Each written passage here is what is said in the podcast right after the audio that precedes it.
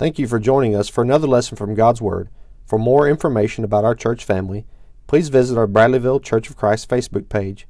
We hope to see you soon. Till then, let your light so shine before men that they may see your good works and glorify your Father in heaven. We hope you have a good day. Uh, we're going to continue this kind of intermittent series that we're doing on the elementary principles of Christ. And we call these foundational sermons because we're learning to build a strong foundation in Christ. One of the problems that we have in Christianity is we don't always have a strong foundation to build on. We've been, we've been taught certain things or we believe certain things that aren't really based in truth. And so when the winds of change come and what we've been taught doesn't line up with, with God's principles, and we see that play out in the world around us, then we, we, get, we lose track. We get blown off course. As Paul says, we get tossed to and fro by every wind of doctrine because we don't have a strong foundation. In Hebrews chapter 6, excuse me, in Hebrews chapter 5, we saw this, these, these ideas laid out for us about a group of people who were not spiritually strong. They didn't have a strong foundation. And the strong foundation came from the standpoint that they had stopped hearing God's word. They had stopped listening to the preaching and the teaching of God's word. Or in our case today, they stopped reading the Bible. That's the reason why we're talking about being in the, in, in, the, in the Word of God on a daily basis, is because if we fail to do that, then we have a potential that we're undermining our spiritual foundation. They had stopped hearing the Word of God. They were unskilled in the Word of God. That means they didn't know how to rightly divide the Word of truth. And so when they got into a passage trying to determine what application does it have in their life, they didn't know how to do that. And they had stopped exercising their senses. What does it mean to exercise? It means to work out, right? So that you're, you're able to perform when a task comes before you. And we think about exercise in relation to physical but there is spiritual exercise that we need to perform. We need to practice making good decisions, to practice practicing righteousness, to training our mouth to say words or not to say words, train our mind to think things or to not think things, train our hands to do things or to not do things. Oh, be careful, little feet, where you go, right? We sing that song with our kids. Why do we do that? Because we're training our kids to think about what they're going to do when they go to school, when they come home, when they interact with their, their when they play with their, their friends out in the playground or out in the in the backyard. And these people had failed to exercise their senses. And so Paul then transitions in chapter 6 and he says, okay, there's some elementary principles that could be undermined if you fail to do this. And he mentions repentance from dead works, faith towards God, doctrines of baptisms, laying on of hands, resurrection of the dead, and eternal judgment. We've covered the first three on this side, and we're going to talk today about laying on of hands. When's the last time you thought about the doctrine or principle of laying on of hands, when does that, where does that enter into our, into our uh, collective psyche in the church? And what, what's, the, what's the Bible preaching and teaching on laying on of hands? What, what can we learn about laying on of hands that makes it an elementary principle of Christ? You ever think about that? When Paul was laying out these elementary principles, when I say elementary, what, what do I mean? Basic principles, right? What would make laying on of hands a basic principle of Christ? And I'll give you a key. A lot of it has to do with context. What was the context in which Paul was speaking? And who was he speaking to? And what was the time in which he was speaking? That's what we're going to see today is laying on of hands has context to it. And it has context to us today. We're going to learn that as we go through this. So let's begin by thinking about, oh, that's just my highlight of the laying on of hands. Let's think about what that phrase means. What does it mean to lay hands on? That phrase is actually used more in the Bible than what you may think. It has several different contexts in which, it, in which it's used, but simply it means to put your hands on somebody. Anybody do that? I have a I have a habit. I don't know if you call it a good habit or bad habit. I pat people on the back, right? Pat them on the arm. It's it, there's something about contact with people that that that kind of builds a relationship. And there is appropriate contact and there's inappropriate contact. But when you think about laying on the hands in the scriptures, here's some basic ways in which it's used to apprehend, to arrest, or detain. And so, Mark chapter 12, and you read this in all the Gospels, the Jewish leaders were always looking to lay hands on Jesus. When I say that, what do I mean? They wanted to detain him, right? They wanted to arrest Jesus. They wanted to, to hold him. And so you see that used also in the book of Acts that the, that Peter and John, that the Jewish leaders laid hold on them and they took them to prison. So that's one meaning or one use of the word laying on of hands. It also means to pronounce a condemnation on. And so when, when you go to Leviticus chapter 16, verse 21, and we talked about this a little bit on our Wednesday night class. You remember the scapegoat? In the old law, on the Day of Atonement, there was a there was a, uh, two goats that were to be taken before the high priest, and a lot was to be cast. One of the goats, one of the goats was going to be sacrificed for the sins of the people. That blood was going to be taken by the high priest in the holiest of holies. He went in there one time a, year. There was only one day a year when he could go in there, and he could only go in there with blood. And the, the blood of one of these goats was going to be used as the sacrifice of atonement for the sins of the people. You know what happened to the other goat? He got to live, but he was the scapegoat. And what they would do is the high priest would lay his hands on the head of that goat and he would pronounce the sins of, the, of, of Israel. He would place those sins on that goat, and the goat was taken out in the wilderness and let go. You see that idea of laying on of hands. Whenever a person was was uh, had committed a sin or committed a, a, wrong in the community, that they were to, the elders of the city were to take that man, they were to judge him, and if he was found guilty, they would throw big rocks at him until he died. But in that description of the stoning, one of the things that says was to happen was that the people of the city were to come and to lay their hands on him before they were to kill him. Why would they do that? It's an acknowledgement of condemnation. This man has done whatever, whatever he's done, he's been found guilty of, and we are condemning that action. And so, by, by extension, it's a, my participation in that judgment, right? So, condemnation was one thing. It also was used to confer a blessing on an individual. Genesis chapter 46 describes a scene where Isaac, is in his old age, is going to confer a blessing on the, the sons of, of Joseph. Uh, excuse me, Jacob He's going to confer a blessing on the sons of Joseph. And he brings Ephraim and Manasseh before Joseph or before, before Jacob. And you remember what Jacob does? He crosses his hands over, right? There's a story behind that. But he but he puts his hands on those boys and he pronounces blessings upon those boys. That was a, a, a symbolic action there to show a blessing of approval and to confer that blessing. Jesus, uh, we see this happen over in Mark chapter 10 as well with Jesus. But in particular, when you see that blessing, these are the three categories that you typically see. It's um, a miracle.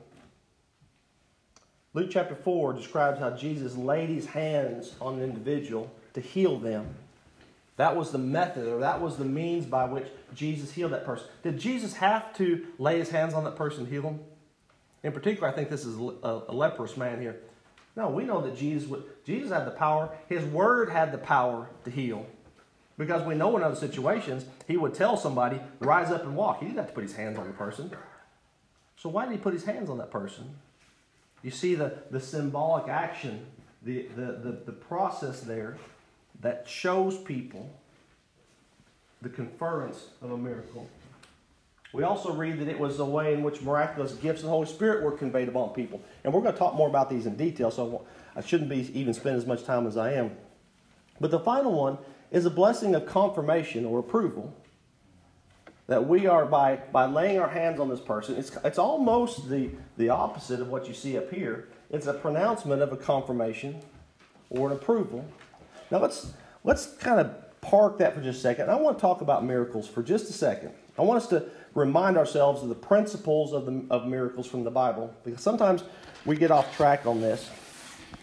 often Oftentimes we hear the word, hear the word miracle associated to things that are not necessarily miraculous in terms of the Bible. What are some things that you might think of whenever you hear, well, that was a miracle, right? Well, sometimes we hear the miracle of birth. And, and don't get me wrong, when a baby is born, that is a great blessing.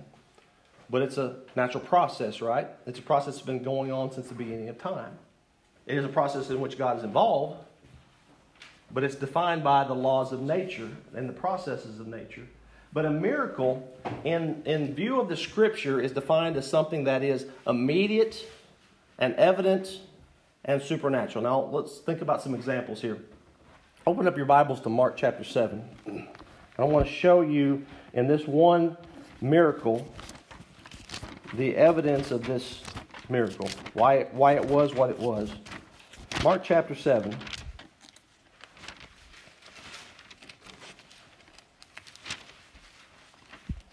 And Mark is eluding me for some reason. There we go. We're going to begin in verse 31. Again, departing from the region of Tyre and Sidon, he came through the midst of the region of Decapolis to the Sea of Galilee. And then they brought to him one who was deaf and had an impediment in his speech. And they begged him to put his hands on him. Catch that. They recognized that there was power in Jesus' hands. Right? Now remember, Jesus didn't have to put his hands on him, but that was, that was what they saw as being a recognition of the power. And he took him aside from the multitude, and he put his fingers in his ears, and he spat and touched his tongue. And then looking up to heaven, he sighed and said to him, Ephphatha, that's hard for me to say, which is, be opened. What's verse 35 say? Immediately. Immediately his ears were opened, and the impediment of his tongue was loosed, and he spoke, and he spoke plainly. The first evidence we see of a miracle is that it's immediate. Now, it's important to remember as we get further into this, but, but a miracle was something that happened then, right? What about the fact that it was evident or obvious to all? Now, just because a miracle happens and people don't see it doesn't make it not a miracle. But typically, when you see miracles of the New Test- of the Bible, they're they are recorded for us because they are evident to mankind. And that gets into the purpose, as we'll see in just a minute.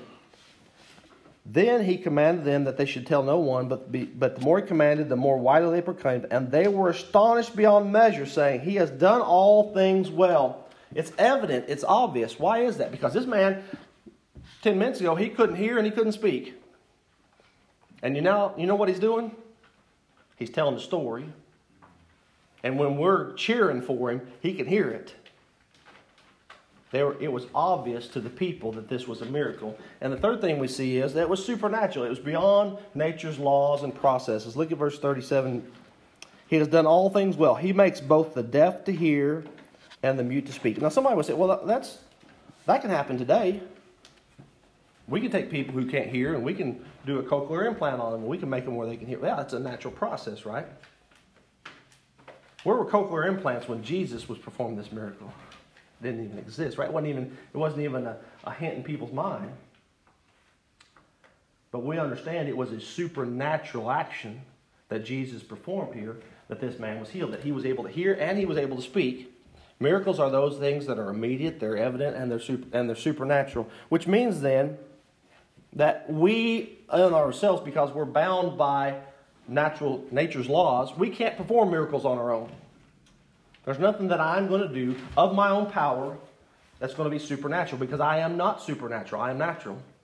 I'm constrained by the natural laws of physics and, and motion and thermodynamics, and I am I'm therefore not incapable of doing miracles on my own, which means that miracles come from God. God is supernatural, and the miracles that perform are performed because He is supernatural. Now, the other thing we need to remember is just because God's acts doesn't mean that everything He does is miraculous.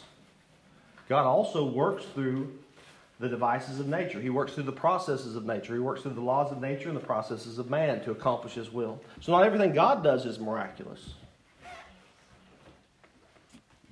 So, the conclusion here I want, I want, us to remember is that not everything that we may consider to be miraculous is actually, by Bible definition, a miracle. It's important for us to, to remember. Another thing we need to remember about miracles are that they, they do certain things. Sometimes we, we think about a miracle just by the results that it got. What a wonderful blessing to that man that he was able to hear and he was able to speak. But you know, the Bible teaches us that the purpose of the miracle was not simply to make the man be able to hear and be able to speak. Miracles had a purpose. And it's always important for us to remember what the purpose of the miracles were. The first thing we learn about miracles are they identify God. Think about the plagues. What was the purpose of the plagues of Egypt? It was to show that God, Jehovah Elohim, is God over everybody. Right? He's got over Ra, the god, the Egyptian god of the sun. He's got over Mos, the, the Egyptian god of the river. He's got over all the other gods that I can't remember their names of, who were god of the lice and the frogs. And, and he was God of all those gods. It was to identify him, the I am, as his identity. And we see that Jesus' miracles were the same, that Jesus' miracles were to be used to identify him. John would write in John chapter 20, verse 30, he says, Jesus did many other signs in the presence of disciples, which are not written in this book, but these are written that you might believe, that you might have life. The purpose of Jesus' miracles were not simply to heal people and to feed people and to make people bring people back from the dead, but they were to testify to his identity. They were to show him to be the true power of God, to be the Son of God. Second thing we learn about miracles are they testify to God's power. Remember, you and I, in of ourselves, have no power to perform miracles, right? So if a miracle happens at the hands of a man, it happens because that man is being invested with the supernatural power of God. So we think about the miracles of creation. Anybody in here been involved in creation? Anybody made something from nothing? Right? We've we've we've created things but we start from something, right?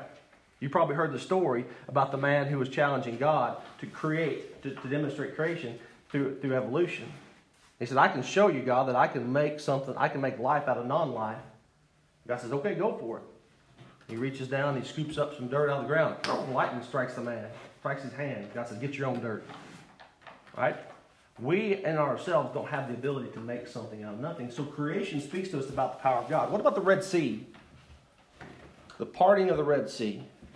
What did it do? It demonstrated God's power over nature. God took the Red Sea and He parted that so the children of Israel could cross over on dry land. They cross over, and what does God do then? He demonstrates His power over nature by releasing that water and flooding the Egyptians, and they all drowned. And so we think about what God's power, what, what the miracles do in demonstrating God's power. Think about Mark 4 41. Jesus is asleep on a boat. They're, the disciples are out in the middle of the, of the Sea of Galilee. They're about to get overwhelmed. And Jesus is asleep. And they wake him up. And he says, Peace be still, right? He calms the storm. And they're amazed. They're exceedingly afraid, it says. And they said to one another, Who is it? Who can this be that even the wind and the sea obey him? Jesus is going to demonstrate during his through his miracles, he's going to demonstrate his authority, his power over the wind and the sea, over disease, over demons, even over the grave when he resurrects Lazarus from the grave, right? Jesus demonstrates God's power through his miracles. And finally, we see that miracles testify to the authority of God. This is important.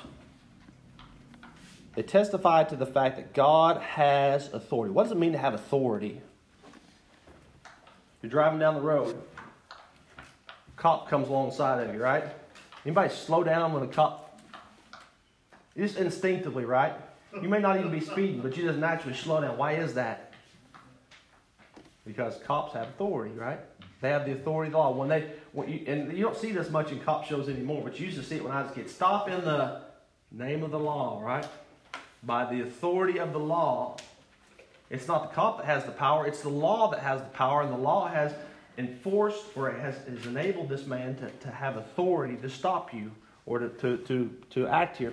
And so we see in Mark chapter 2 that Jesus had authority. Now I'm going to paraphrase this for the sake of time. You remember there's a Jesus is preaching in a house and the house is so full that people can't even get in there that want to come see him. And there's a man who's paralyzed, and his friends want him to, to get to Jesus.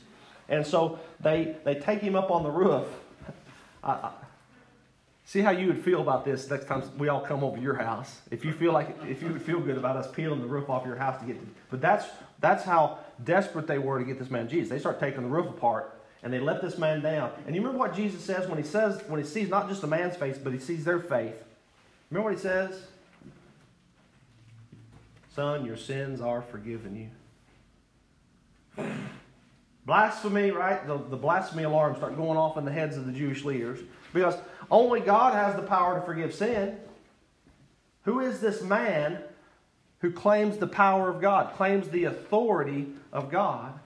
And Jesus says to him, so that you may know that the Son of Man has power on earth to forgive sin. He turns to the man, he says, rise and walk, right?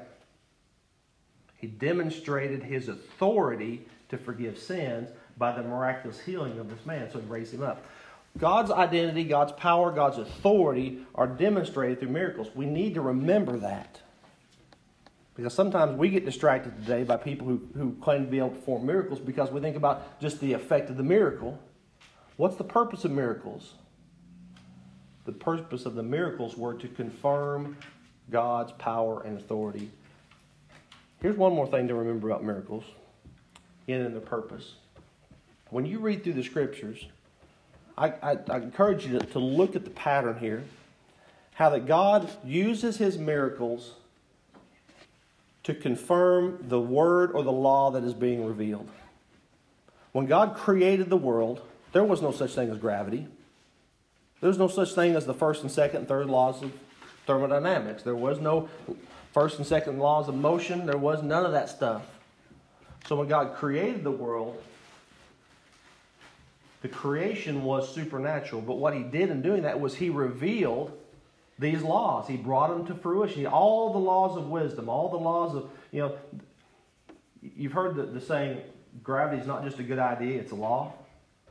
Can I tell you another principle of God that He created in creation that's, that's not just a good idea, but it's the law? Honesty. God put all of these principles into place. It was the miracle that, that manifested them. But you know, God didn't have to keep creating. He didn't have to keep creating to establish the law of gravity, the laws of thermodynamics. The creation was complete, and that's why God rested on the seventh day, because He's done with His work.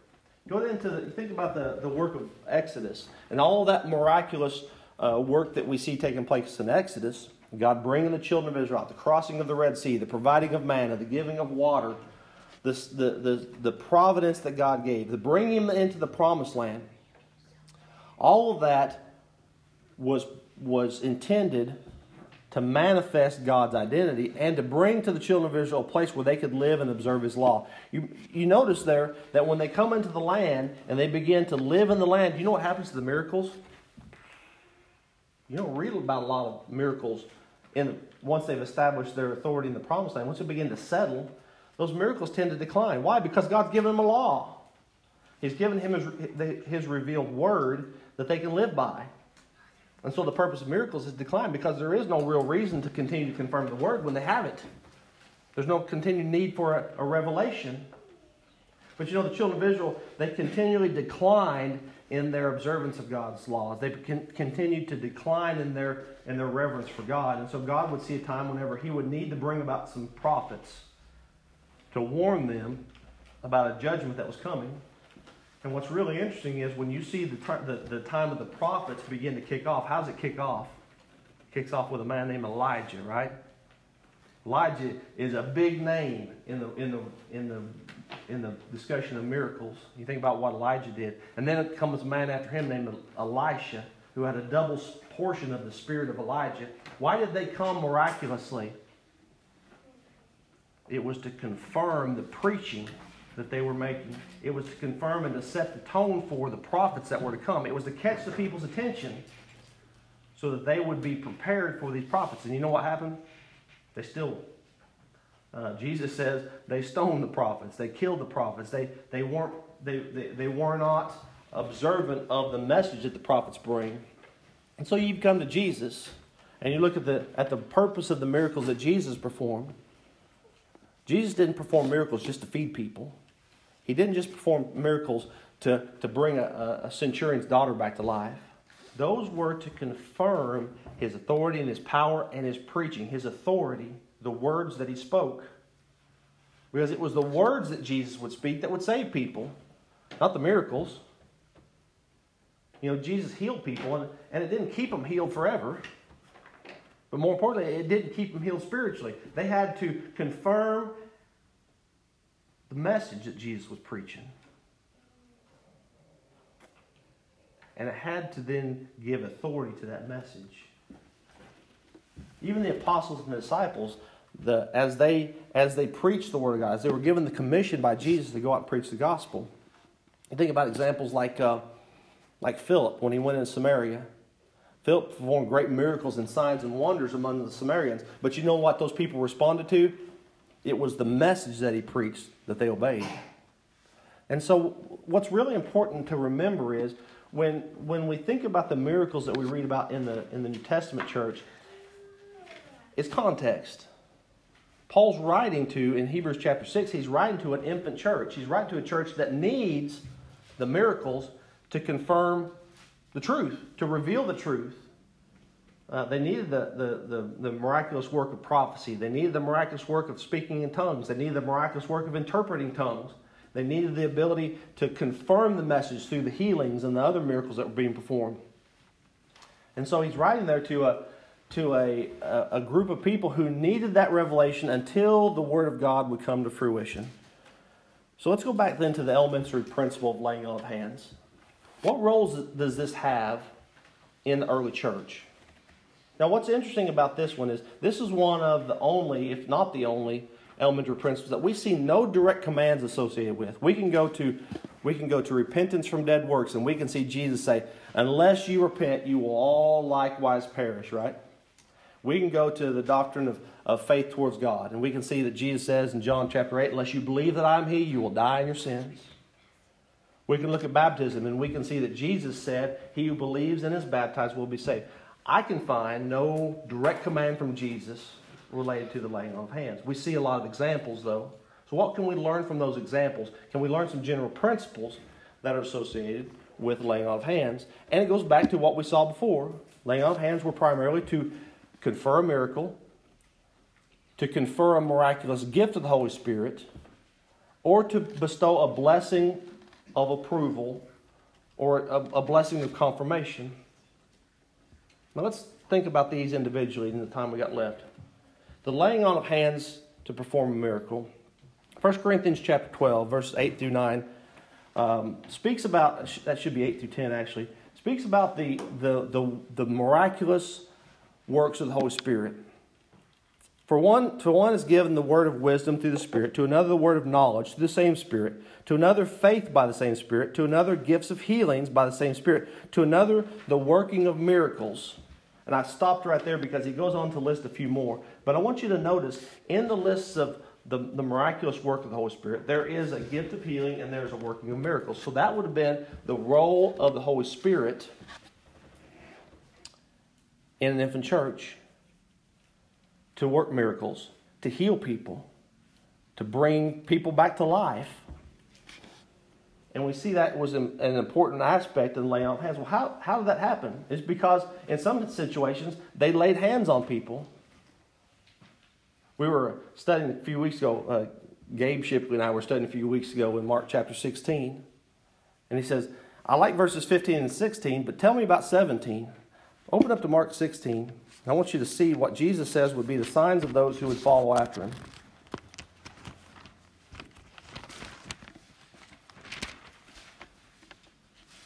And I want to ask you did this happen? Did these things happen as Jesus prophesied they would happen? Verse 15 says, Go into all the world and preach the gospel to every creature. He who believes and is baptized will be saved, and he who does not believe will be condemned. And these signs will follow those who believe. In my name they will cast out demons, they will speak with new tongues, they will take up serpents, and if they drink anything deadly, it will by no means hurt them. They will lay hands on the sick, and they will recover. Jesus said that among these miraculous works that, the early church would do, the believers that follow after him, one of them would be they would lay hands on people and they would recover. Can we think of examples of that? Yeah, we can go through the book of Acts and we can see where people were healed, particularly by the laying on of a person's hands. Why would that be an elementary principle then of the church? Because that's what was going on in the church. One of the aspects of laying on hands was the fact that's how miracles were conferred.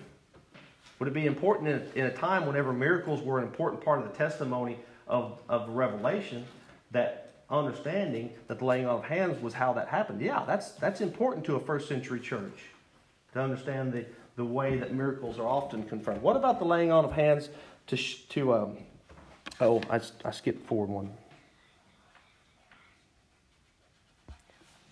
What about the laying on of hands for the sharing of the Holy Spirit? Oh, oh, open up to Acts chapter 8. Turn over to Acts chapter 8. I want to show you this example here.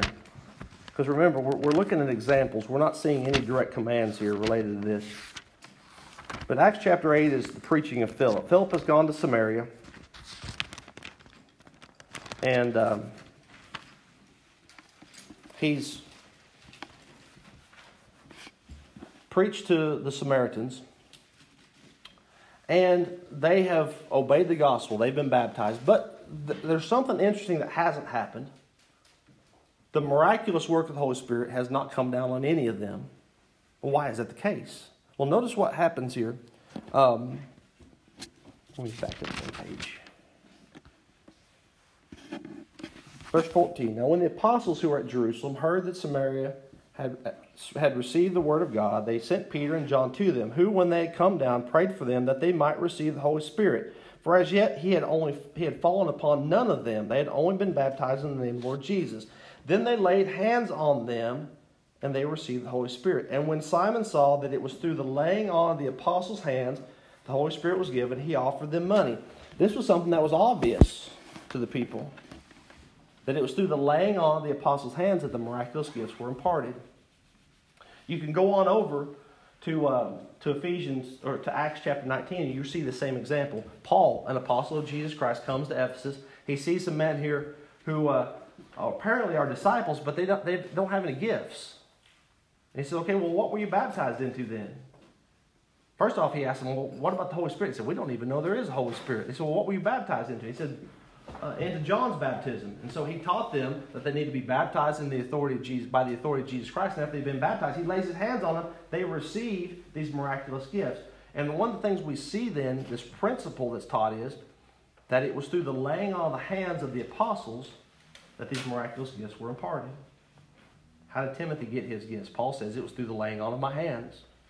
How did anybody get miraculous gifts? It was through the laying on of hands of the apostles. And we see no other examples in the scriptures, at least that I could find, where miraculous gifts were imparted any other way than through the laying on of hands. Now, the question then becomes what happens when the apostles die? If it's through the laying on of the apostles' hands, when the apostles die, what happens to the miraculous gifts? Well, you know, there's going to be people that are going to survive them. Timothy and Luke and these other men that are the next generation, you might say, they're going to be able to continue on. But if it's only through the laying on of the apostles' hands that the miraculous gifts are imparted, what's going to happen as they die off? Well, you're going to see the diminishing influence and the diminishing work, the miraculous work of the Holy Spirit. Well, what sense does that make, Duffy? Well, what's increasing as the miraculous is decreasing? I'll give you two passages that point to that. Ephesians chapter 4 speaks to the fact that in the time in which Paul was writing, the gifts of Christ, the miraculous work of the Holy Spirit, was very evident. It was powerful and it was necessary. Ephesians chapter 4 speaks about this in the gifts that Jesus would give to his disciples.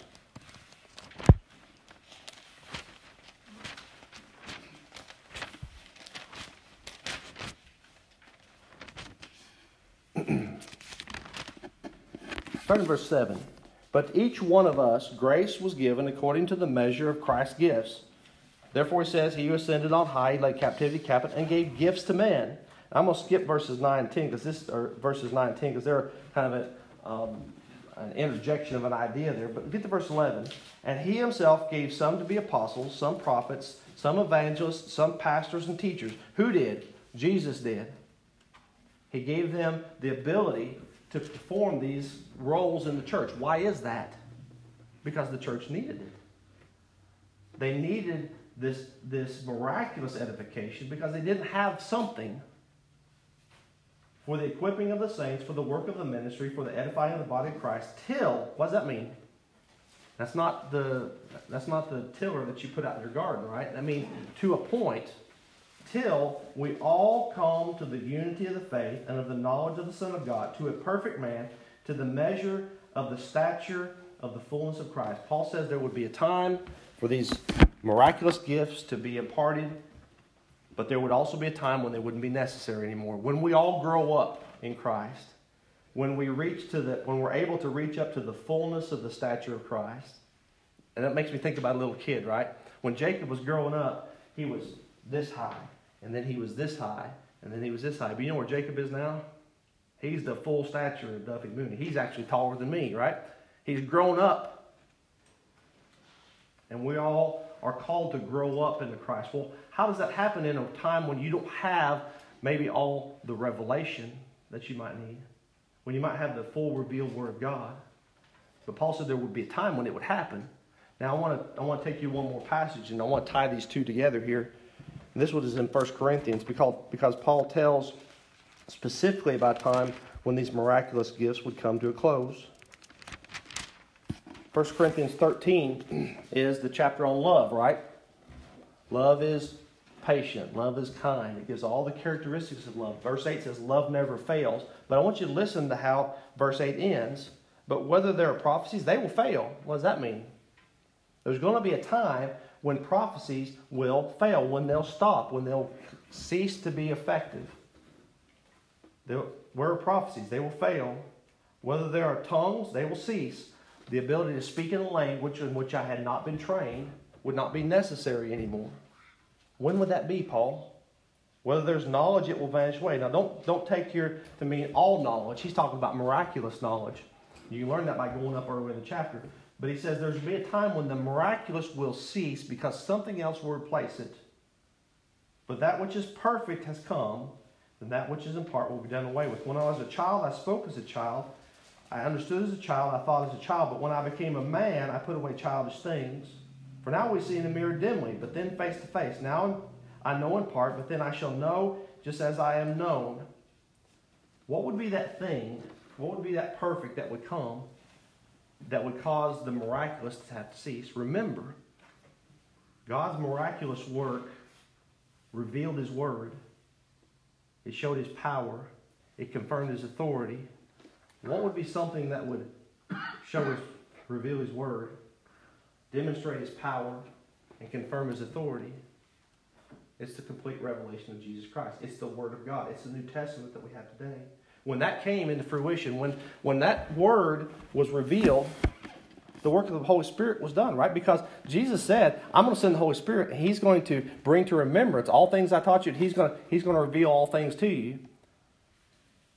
Well, there's going to be a time when there's no more revelation necessary. First Peter chapter, uh, Second Peter chapter one verse three says that God has given us all things that pertain to life and godliness. Christian, I hope you understand this. But God's given you everything you need to know right there to know His will and to be faithful to Him. There's no need for additional revelation. There's no need for an additional stirring of the Spirit. There's no need for an additional prophecy. God's given us all that we need. And so you think then about the laying on of hands. We see that it was, confer- it was to confer a miracle or to confer a miraculous a gift of the Holy Spirit. We see that those things had a time and a place in the first century church, but they don't have a time and place today because we have the complete revelation of Jesus Christ. Well, what about the last one? What about the, the, the laying on of hands for a blessing of approval? Is that still something that the church should do today? Well, let me ask you, what were they, what were they doing with that? Why were they doing it? And I'll just show you some, some quick examples here. Mark chapter 10, verses 13 through 16. I referenced this earlier some people brought their little children to Jesus because they wanted him, specifically says they wanted him to touch them. They wanted him to lay his hands on them. Why? Because they needed healing? No. Because they understood that that was a sign of approval. That was a sign of blessing. That was a sign of confirmation. And so the disciples said, ah, Jesus is too busy, right? you, you got his, you got his, his uh, PR folks that are trying to keep him on track, right? Jesus takes some time. He takes those little children up in his hands. He says, Let the little children come to me and do not forbid them. For of such is the kingdom of heaven. Surely I say to you, whoever does not receive the kingdom of God as a little child will by no means enter it. And he took them up on his arms, laid his hands on them, and blessed them. Now, I want you to notice here there's two phrases that are different. He took them up in his arms, right? Then he laid his hands on them. Why would he do that? He's conferring a blessing. That's a sign of approval. That's a symbol of confirmation that Jesus makes here. We go on then to Acts chapter 6. We see this example of the first servants in the church. Some might call them the first deacons. The Bible doesn't call it that, but that's essentially what you see. There were servants in the church that were chosen to take care of the widows who were being neglected. These men were chosen by the church based on specific uh, characteristics. And when they chose those men, they set them before the apostles and they prayed for them and they laid their hands on them. Why did they do that? Because they're demonstrating their approval, they're demonstrating the blessing of confirmation that these are the men who are going to serve. You know who didn't get to serve in those roles? The people didn't get their hands laid on them. Because the church could see that I've laid my hands on Philip. We put our hands on Nicanor. We put our hands on Timon. We put our hands on Stephen. We've confirmed them as being the servants of the church. It's a confirmation taking place there. We go on down to Acts chapter 13, and there were faithful men who were serving in the church at Antioch. Holy Spirit says, I want you to separate Paul and Barnabas, actually it's Barnabas and Saul, for the work that I have for them. So they set Paul and Barnabas, Barnabas and Saul. He's not called Paul at that point in time, I'm sorry. They set those guys aside to get ready to go for the work. And then they said they fasted and they prayed and they laid their hands on them and they sent them away. Why? Because we want you to know that you have been you have been you're being supported by, you're being confirmed by, you're being approved by the church. Is that something we should do today? Do we have an example today that we would do that? I'd say yes. What would be what would be situations in which we would do that? Now, here's one more. I forgot to put this one up. I forgot to talk about this one, but Paul warns Timothy to be careful about this. He says, Don't put your hands on people. Don't lay your hands on anyone hastily. Well, when would be a time when we might do that? If we were going to show confirmation to somebody, if we were going to, if we were going to send, let's say, I'm, I'm just going to, we're going to send Don off. He's going to go off down to Lead Hill, and he's going to preach. And we're going to send him down there to preach, right? We want to make sure that we're picking the right guy for the job, right? Don shaking his head, no, no, right? And Paul makes the point. He says, Be careful how you do this. Don't lay your hands on anyone hastily. Don't be a partaker in other people's sins. You know what could happen? We might approve somebody. We might show by our laying on of hands that we approve of this person, and he's got a truckload of sin he's pulling along behind him. Church doesn't need to be associated with that. Matter of fact, the church needs to be working on this to try to help this guy resolve the situation. So Paul says, be careful about what how you use this confirmation. Be careful how you use this symbol of, of approval and blessing, because it might make you appear to be confirming or showing approval for a lifestyle of somebody who's walking in sin. Do we do that sometimes? Maybe not through the laying on of our hands, but maybe we do by turning a blind eye to sin in the church. We got to be careful about how we use this. This is something that we can't just we can't just blindly say, you know what, the church supports this this work, and we're gonna we're gonna put our, all of our effort behind this person, and find out that they've got issues, and then once you send them out and the wheels fall off, now that comes back on the church, right? So whether we're confirming elders or deacons, I'll just tell you, this is one of my great long term goals. I say long term because I understand practically that sometimes it takes a long time to grow elders. I'm excited for the day when we can lay our hands on faithful men who meet the qualifications the Holy Spirit has given us in 1 Timothy chapter 3 and Titus chapter 1 that are elders that have the authority to shepherd this church. I look forward to the day when we can lay our hands on those men and we can show by God's authority, we can say we are approving you to be the shepherds, the pastors of this church. And then, not very long after that, I don't know how long it will take, but that we can lay our hands on men who meet the qualifications of deacons and we say, You've been given the authority by the Holy Spirit, and we are approving you to be the servants of this church. Think about what that would look like. You know what that means? That means we're a mature church. We're a church that have men and women who are, are heart and soul serving God, that they're striving not to be super Christians. You look at those lists of elders and deacons, those are, that's not a description of super Christians. That's a description of a Christian, but they have a heart to serve. That's the day I look forward to. That's a time whenever we can enjoy the blessings of laying on of hands in this congregation. So the elementary principle of Christ of laying on of hands had a a deep meaning to that first century church because it was a conveyance of a miracle. It was a conference of a miraculous gift of the Holy Spirit. We see from the scriptures that that time is past, but it still brings a symbolic importance to the church because when we lay our hands on folks, and I'm talking about not shaking hands when we're going out the door or patting people on the back when they come in, but when we, as the body of Christ, when we confer blessing upon somebody who's going to represent us, either in a leadership role, in a servant's role, or we're sending them out to do work for the church, that's important. That's a great blessing that we have the opportunity to be a part of. That's why we need to understand it as an elementary principle of Christ kind of fits in a little differently, you might say, than what we've seen in, in repentance and faith and baptism. But it was something that was essential to the first century church because that was their growth. That was how they were edified, was through those miracles. And it's how we're edified today because it gives us encouragement to grow, to be in God's Word, to not take it for granted. You know, I can't help but think that that first century church would have had half of this if they just had two of the Gospels and the book of Romans and maybe one of the Corinthian letters, think about how happy they would have been. Think about how blessed they would have felt. What a great opportunity we had to have the whole, complete, revealed Word of God. I hope we don't ever take it for granted. If you believe Jesus Christ is the Son of God, that's one of the purposes of His miracles, was to demonstrate to you that He died on the cross for your sins. Do you believe that with all your heart? I know this earlier, but in John chapter 8, Jesus said, um, unless you believe that I'm He, you will die in your sins. There's consequences to not believing in Jesus. If you do believe in Jesus, have you obeyed the gospel? Jesus told his disciples to go and preach the gospel to every creature, and he gave some, some requirements of obedience. He said, You got to believe in it. He who believes and is baptized will be saved. Have you done that? If you haven't obeyed the gospel of Jesus Christ, I want to encourage you to do that today. Welcome to the Bradleyville Church of Christ podcast. We are a family of believers striving to be the first century church in the 21st century. We are located at 25861 State Highway 76 in Bradleyville, Missouri. Please join us for Bible study Sunday mornings at 9:30 a.m. with worship to follow at 10:30 a.m. Wednesday night Bible study is at 7 p.m. Now enjoy our lesson